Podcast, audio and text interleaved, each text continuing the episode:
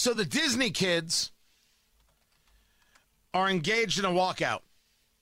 I don't know. They're they're saving America or something ridiculous like that. Tony Katz at 93 WIBC. Good morning. Good to be with you.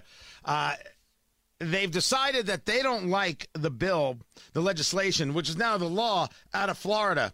So they, in, in, in Burbank and other places, they're engaged in walkouts. The legislation in Florida is what uh, the liars refer to as the Don't Say Gay bill. And of course, that's a lie. Everybody knows that it's a lie. Rational people know that it's a lie. It doesn't say don't say gay anywhere in it. It does say that they're not going to teach gender or sexual identity uh, to kids kindergarten through third grade. So the question before us is why are there people doing walkouts? Why do they favor sexualizing second graders? It's the only question. It's the question that should be asked to them on camera, microphone in hand. Why do you favor sexualizing children? Now, Disney has gone to, to great lengths to show how, how woke they are.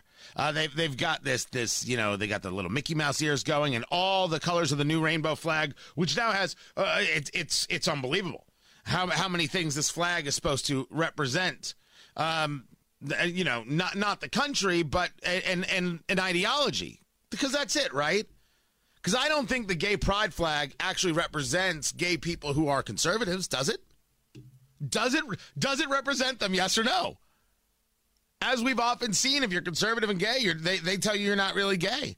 If you're gay and conservative, you're not really gay. If you're black conservative, you're not really black. If you're a woman and conservative, you're not really a woman. That's what they say all the time.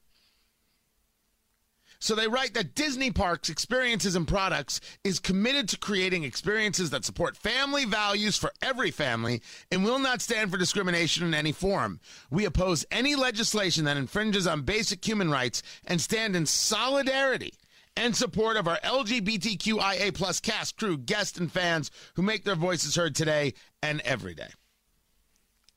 Do you also stand for sexualizing second graders? That's the question. The argument you're making an argument about something that isn't being made. No one's having this conversation. The question before us is where are you on the sexualizing of second graders? Why do they need to be taught about gender identity? The only reason it would seem that you need to be taught about gender identity is because you have a um, a desire to teach them about sexual identity. And that desire is something that needs to be questioned.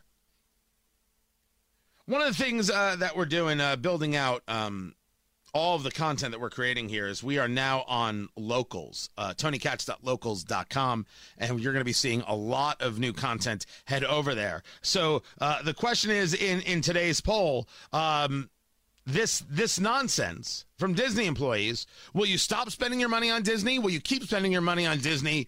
Are they ridiculous? But my kid loves Marvel movies, so they keep getting my money. Which one is it? I believe it is the third one. I'm not sure where other people are in this. Uh, madness.